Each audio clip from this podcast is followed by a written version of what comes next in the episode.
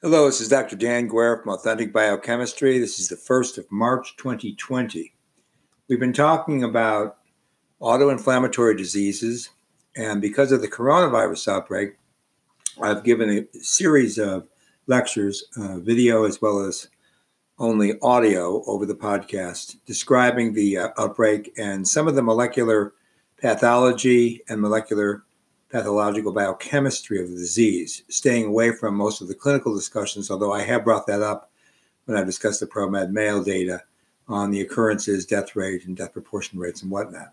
Today, though, we're going to go back into the molecular physiology, particularly the pathobiochemistry of inflammation, the inflammasome, discuss what the molecular patterns are, particularly the pathways involved in generating an immune response, uh, and one that we're most interested in right now because of something like this virus would be the lung, and then how that the sequelae of that particular inflammatory response be, for um, purposes of controlling the invasion of a microorganism or of a virus or from other types of tissue damage can lead to a very severe uh, pneumonia in the lung cavity and then that can lead to high levels of morbidity and in very rare events mortality. People normally have comorbid uh, diseases or uh, profundities because of uh, other things they do perhaps for example lifestyle patterns such as cigarette smoking or obesity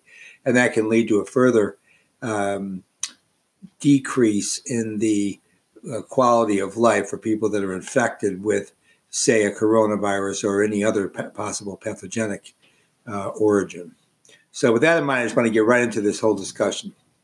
So, there's a paper that was published very recently. In fact, it's out right now. it's in uh, immunology. It's published in volume 159, March 2020, pages 245 to 256. And it's going to be talking about macrophages. So, we're, we've been talking about innate immunity and acquired immunity in inflammation. And what I want to do is, is key in on some of the real specificity here.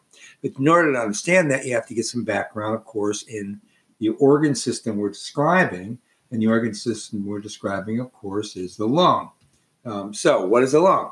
Lung is rather unique in that it has to protect against uh, in, inhaled uh, microorganisms or potential pathogens, um, but it also has to be able to um, sort out whatever response occurs to those um, foreign substances. So these are all events in that the substance enters into the lung uh, when you inhale, uh, and then it has to be processed in a way that either it can be treated as a potential immune reactive system or event, and then introduce the activity into the innate immune response and then the acquired immune response in the lung, or if it is just something like an inert particle, which just gets uh, otherwise removed from the lung cavity and not inducing an immune response. It's really important for the lung to be able to differentiate that.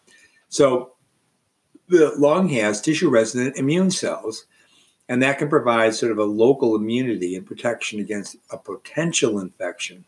Um, but of course, because there are resident immune cells, we've been talking about this for years now in my immunology lectures uh, that means that you can override or overstep that boundary and then induce an even an autoinflammatory response reacting to uh, autoantigens in the host, and that can lead to a chronic inflammation uh, in the absence even of an infection, and that can lead to things like asthma and bronchitis, as well as just upper respiratory tract uh, disorders that are not so described in those particular uh, categories.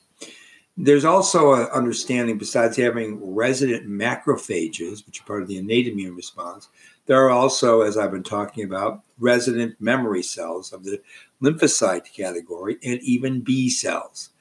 Um, so the resident memory T cells are called TRMs, T resident memory cells. And the memory part of that uh, description basically means that those T cells have been programmed to recognize specific antigens once activated. Those antigens can be usually from a previous invasion, either abiotic or biotic in source, and magnitude can be anywhere from a very small but steady state of, say, an inoculum or of a particular antigen presentation, or it can be a high, super abundant variety of it, uh, inducing a very strong immune response. Either way, you can get T resident memory cells, and they can be, of course, in the lung. So they are part of the lung immune response. They tend to be non circulating, though, they're tissue resident. Um, and so you have innate immune cells and you have these T resident memory cells. And that's a really important thing to understand because that's going to provide you the first level of defense against any kind of infection in the pulmonary system. it's going to be responsible and necessary for describing and maintaining the adaptive immune response, which can then be uh, initialized and activated upon the introduction of a specific, say, pathogen, say something like a coronavirus. It's really important to understand that there are resident cells.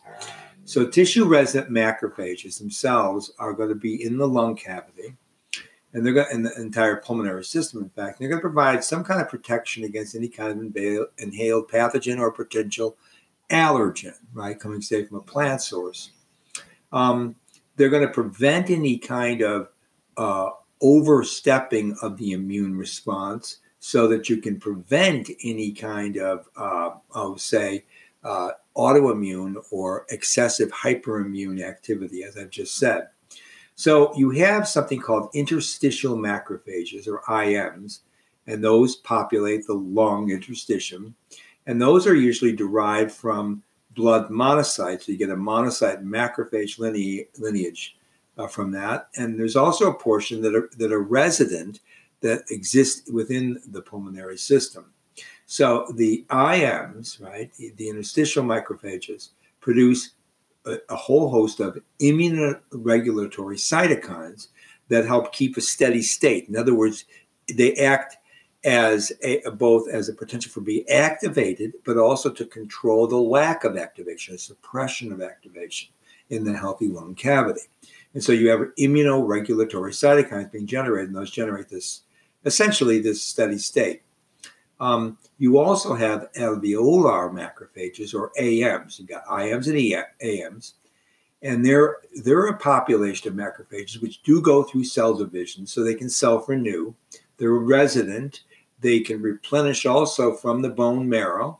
They're primarily anti-inflammatory cells, these alveolar macrophages, and of course that that means that they mediate a suppression of inflammation and they further promote homeostasis. Now, one of the ways they can do that is by controlling phagocytosis um, of apoptotic cells or pyroptotic cells that have otherwise gone through a programmed cell death and need to be removed. So, remember, macrophages' main job is to remove um, dead cells, dead cell debris. Having said that, they also, of course, signal uh, to other innate immune cells, and so doing can induce the acquired immune response, either directly or indirectly. So, primarily, um, they, they, remove anti-inflammatory cells and and also cells that have gone through some kind of programmed cell death. Um, all right, the, so that's I think all I want to say at this point. There's also something we've talked about before in these in this lecture called inflammatory monocyte macrophage lineages or IMMs. Those are obviously not going to be like the ones we just described. They're not going to act like alveolar macrophages. These are going to be the ones that induce an inflammatory response. And they're going to do so through a series of alterations of cytokine and uh, also subsequent chemokine synthesis and secretion, which are going, they're going to control transcription factor in different T cell lineages that we've talked about extensively in various med lectures uh, in combination with authentic biochemistry, both the video and the audio. And once you remember things like FOXP3 transcription controlling the regulation of T regulatory cells. T regulatory cells can also be found in the lung. Of course, they're going to suppress the T helper cell acquisition of uh, inflammatory response. So there's going to be all of that at play in the lung, right? Because it's a very active biological tissue. So you have tissue resident cells, and they there's a variety of them that are both in the innate and the acquired immune response, and they're all found in the lung cavity. Now, I, I said before, we talked a lot about the TRMs.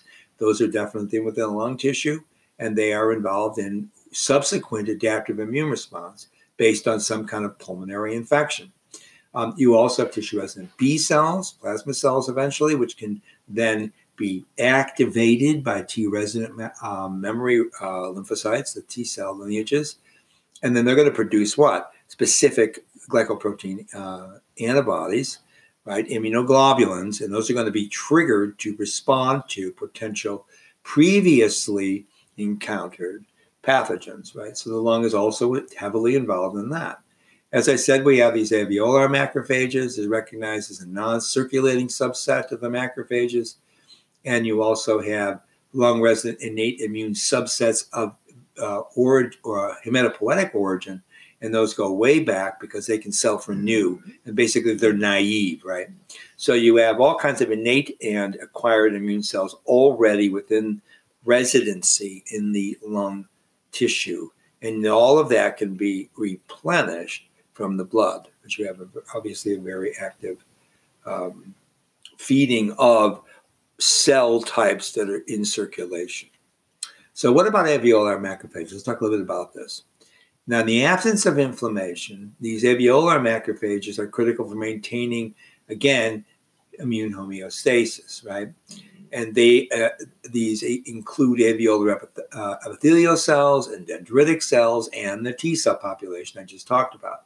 Most of these trying to maintain an anti-inflammatory homeostasis by generating anti-inflammatory cytokines, and then thing, and in controlling that is the TGF beta or the transforming growth factor beta um, cytokine, which tends to maintain this homeostasis. In fact, TGF beta is kind of a broad anti inflammatory cytokine, and it actually limits the alveolar macrophage activation. And it does it through what's called an autocrine loop. Uh, those of you that know uh, that have listened to previous lectures know about autocrine, paracrine, and endocrine systems in terms of regulation of homeostasis and um, the source of potential polypeptides and other circulating uh, uh, biochemicals that regulate those various um, pathways.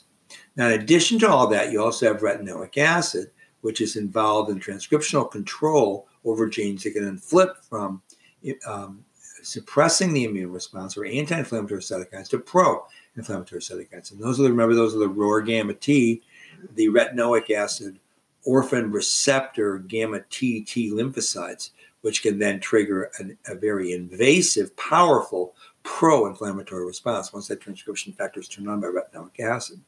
Now, under inflammatory conditions, all of the immunosuppression in the uh, alveolar macrophages basically get shut down. Okay? And that's because of uh, a potentiation related to response to a PRR or a pathogen associated receptor, right? So these uh, these pathogen regulated receptors then are going to respond to an invading organism, and that's going to flip or trigger these alveolar macrophages to becoming pro-inflammatory. So this is all part of the molecular pattern receptor that we talked about before, the TLRs, the NLRs, et cetera, the ALRs. Now, because these uh, AMs have a very specific, discrete anatomical location in the alveolar space, they are, of course, particularly suited to become an initial defense against pathogens. And that's why they're important to understand here in this immune response. In fact, it looks like the AMs are involved in components of presentation and the rest of the clinical sequelae associated with COPD, that's chronic obstructive pulmonary disease. And, and when they are functioning inappropriately, that means that not only could they induce an inflammatory response, they can actually fail to maintain a control over lung infection. So you get a double diminishment of the immune response. One is a proactivation of the inflammatory response. The other is a lack of control of invading microorganisms. This is what we talk about when say comorbidities in populations that could be potentially um, inoculated with a uh, virus particle that can induce a disease, such as a coronavirus. So, this is where you get down to the molecular biochemical level.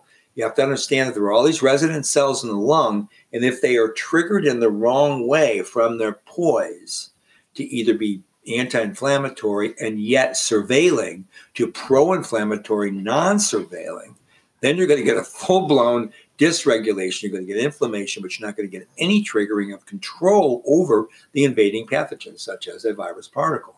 So that's a very important key understanding. And so if you have a chronic dis- disablement of the lung, of the pulmonary system, uh, because of uh, various kinds of diseases, even congestive heart failure, but certainly things like cigarette smoking or, or otherwise exacerbating a healthy lung environment because of lifestyle um, choices such as overeating and obesity. All of this can lead to because of the increase in necess- necessity for respiration to move blood through uh, the heart and lungs, and then therefore pick up oxygen and release carbon dioxide. Right, normal respiration cycle. All of that is is limited when you have excessive amount of obesity in humans. So that even that lifestyle can play a role in whether or not you get a uh, an infection, a virus infection that's cleared quickly, or it becomes more severe and actually becomes disabling, or also ultimately could even lead to, yeah, to death. In those rare instances, I want to say though. Okay. So we see this not just in viral disorders, we see this like in mycobacterium tuberculosis. Some people are more prone to tuberculosis that are immune compromised. We know all about that from previous literature. So there are lots of different kinds of proteins that we need to think about and each one of these play a discrete role, right? So you have a series of chemokines and chemokine receptors I talked about very recently on these lecture circuits here. But we also talked about interleukin 6, tumor necrosis factor alpha, monocyte chemoattractive protein 1, the RANTES protein, the granulocyte colony stimulating factor. All of these are proteins that act as signaling and sometimes as transcription factor or co-transcription factors that control the expression of genes that can turn on an inflamed response in the lung. So during infection, the alveolar macrophages can still limit inflammation even at the infection as long as they are, are working properly and controlled. However, they can be fatal, right? If they're if they're dysfunction, you get an autoimmune response, but you don't get a clearing of the virus, and that could prove to be a fatal system. Right? So that's really important to understand. So phagocytosis of apoptotic cells by these AMs is really important even before they lyse because that prevents what, especially in pyroptosis, when they're ready to burst, the release of a, a whole storm of pro inflammatory uh, chemicals into the system, right? And that's going to induce a really vivid, highly uncontrolled pro inflammatory response. So you have anti inflammatory cytokines like TGF beta, uh, 1, you have prostaglandin E2, you have platelet activating factor. All of these are also surveilling compounds in circulation, bathing these cells, controlling this induction of a pro inflammatory response.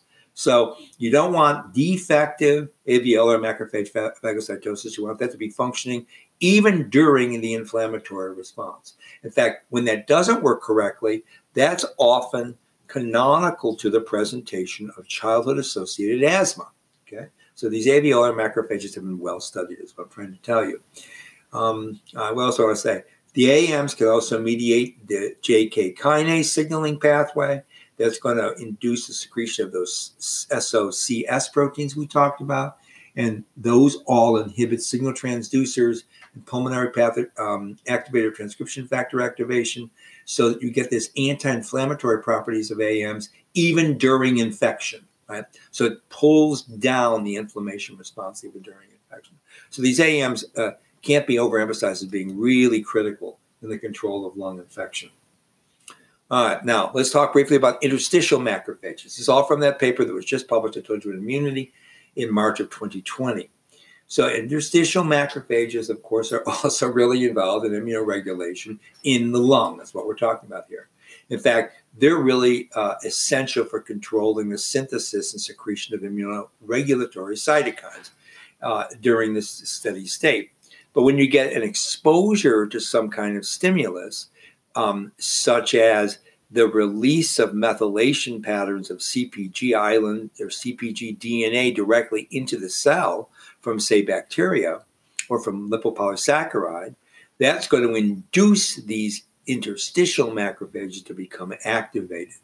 So when that happens, you can get then the activation via IL 10 of Th2 cells. Now we're getting into the lymphocytic uh, pro inflammatory response. And this is part of the allergic inflammatory neutrophilic asthma that is particularly um, uh, very detrimental to young children. Now, now, besides all of that we just described, you do have this production of immunoregulatory cytokines, and those are going to be really important to suppress the immune response from the IMs, right? So, a depletion of the subset of IMs associated with increased fibrosis are also really important to understand because you need to have a very powerful anti fibrosis lineage in the interstitial macrophages. And that would then what? That would prevent excessive immune cell infiltration of fibrocytes, which can cause exacerbation of the respiratory cycle. So they're not as phagocytic the, as AMs, these IMs aren't, but they can be phagocytic and they do play a role because when people study them in mice, you can see that when you induce a lipopolysaccharide, you can get phagocytosis. It's just that they're not that critical role like AMs were. Remember the alveolar macrophages for controlling apoptotic and pyro, uh, pyroptotic cells. But this is just still another lineage you need to know. So all these diverse lymphoid cells are going to share functional characteristics with all the other T cells uh, counterparts. Now, what are we talking about here? We're talking about something I described in great detail in previous lectures. They're called ILCs or innate lymphoid cells. They're a part of the innate immune response, but they're lymphocytes and they control homeostasis in the lung. That is, they control immune homeostasis in the control in, in the lung. Excuse me. They control it. So you have these diverse lymphoid cells. Functional characteristics of them is that they lack antigen-specific receptors. So unlike other T lymphocytes, they do not have the antigen-specific receptor, that canonical to, uh, uh, T, cell, T receptor, T cell receptor that is so important for MH1, MH2 class interactions with dendritic cells, for example, triggering the entire required immune response. However, these ILCs do really work to function to protect at the innate immune response against all the pathogens we've been talking about with bacteria and viruses and fungi, but even parasite, parasitic infections, and even during normal tissue repair and homeostasis, uh, subsequent to an inflammatory response with or without an infectious agent. So when ILCs become dysregulated, you get this hyperimmune response, and then you get a pathogenic uh, dynamic system, an event, of a, pathogen, a pathogenesis that is unrelated to the potency of the potential disease causing organism. And that's where you get this overblown response, and then you can get terrible deficiencies and insufficiencies in lung capacity, and this can lead then to hospitalization. Okay, so when people get really sick from respiratory illness and they have to be hospitalized, this is what's going on at the molecular and cellular level, the biochemical and cellular level. I really want you to understand that. I want you to know that there are at least three classes of these innate um, uh, lymphocyte, lymphocytic cells, and, and, they are very similar to Th1, Th2, and Th17 lineages. So they're called ILCs 1, 2, and 3. And again, go back to listen to my previous lectures on this. Really important for you to understand. Now, um, last time we finished um, by referring to a, a different sequestered set of literature in biomedicine that talks about multiple sclerosis. Now, remember, we introduced that last time because I wanted you to be able to get the clear um, understanding of the architectonics of lipid metabolism in the inflammatory response. And remember, we were talking about ceramide, which is a kind of a sphingolipid. We talked about its synthesis from acid sphingomyelinase, which produces ceramide via degradation pathway, and also phosphorylcholine. And we didn't talk about what happens phosphorylcholine. We did talk a little bit about ceramide. Phosphorylcholine can then go on to mediate um, the glycerolipid pathways to make phosphatidylcholine. And that's another very important membrane lipid. And whenever you start remanufacturing or recombining portions of me- membrane phospholipids, including sphingolipids and glycerolipids, what happens is you can change the three dimensional structure of that membrane, change the biophysics, change the biochemistry, change signaling, and change overall activity of that cell lineage by changing membrane physiology without even inducing um, incessant, innate, and and re, uh, can sometimes reoccurring because of exacerbation gene expression. Just nothing to do with gene expression except maybe later down the track. It has to do with membrane fluidity changes, membrane raft formation, which can then cluster and alter membrane receptors, leading to then a response to, say, an invading organism. And all that, that gets exacerbated, that gets exacerbated because of IMs, because of AMs, because of ILCs, it's going to trigger then downstream T lymphocyte acquired immune responses that could be very powerfully pro or hyper inflammatory and that can lead then to severe presentation of disease, hospitalization, because again, the loss of lung uh, capacity. And, and when you have lung insufficiency, that's going to put a person in the hospital. It's also going to increase all the other morbidities. They're going to co-aggregate around the illness of that patient and can lead to very ill people and sometimes the rare event, the very unfortunate event of someone dying. Now, again, when I started talking about um, MS, I got into it because I wanted you to understand about sphingolipid metabolism. So we're going to get back to that next time. We finally got back to where I want to be here. And next time, we're going to get back heavily into lipid metabolism and how this relates to the inflammatory response and the macrophage lineages and all those T lymphocytes we just were describing in more detail.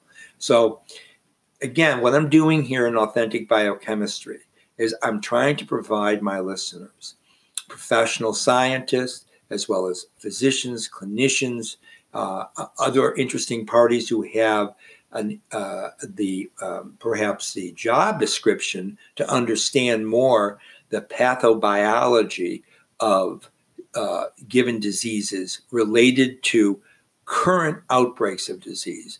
What I want to do is inspire and instill good information to people that are working on these sorts of systems in the laboratory, in the clinic, and also in the pharmaceutical companies to consider possible alternate routes for controlling and, and potentially prophylactically controlling disease outbreak by looking not so much as the invading organism where you have to take months to introduce uh, a, a, vaccine because you have to then you have to basically manufacture right some kind of immune uh, responsive agent usually some kind of immunoglobulin or something that triggers an immunoglobulin um, so that you can attack a specific virus with specific epitope I want to look more at the organization of the cell and how we can how we can alter how we can alter that. Okay, how we can alter the biochemistry and the molecular and pathological biochemistry of the cellular system once we know more about it. And here I'm talking particularly about lipids, but we're talking about other molecules in the cell, which we do carbohydrates and amino acids, and of course, nucleic acids. But lipids is what I can because I'm a biochemist. I think that's the foundation of all this. So that we can get a specific small molecule intervention and be able to control not just the disease spread, but what? The presentation and therefore the morbidity uh, of the illness. So I'm going to say goodbye for now, or bye for now. This is Dr. Dan on the 1st of March, 2020. Please keep listening because I'm going to start going into more detail here about the inflammatory response, lipid metabolism inside the, the lung and other tissues. Thank you for listening. Bye for now.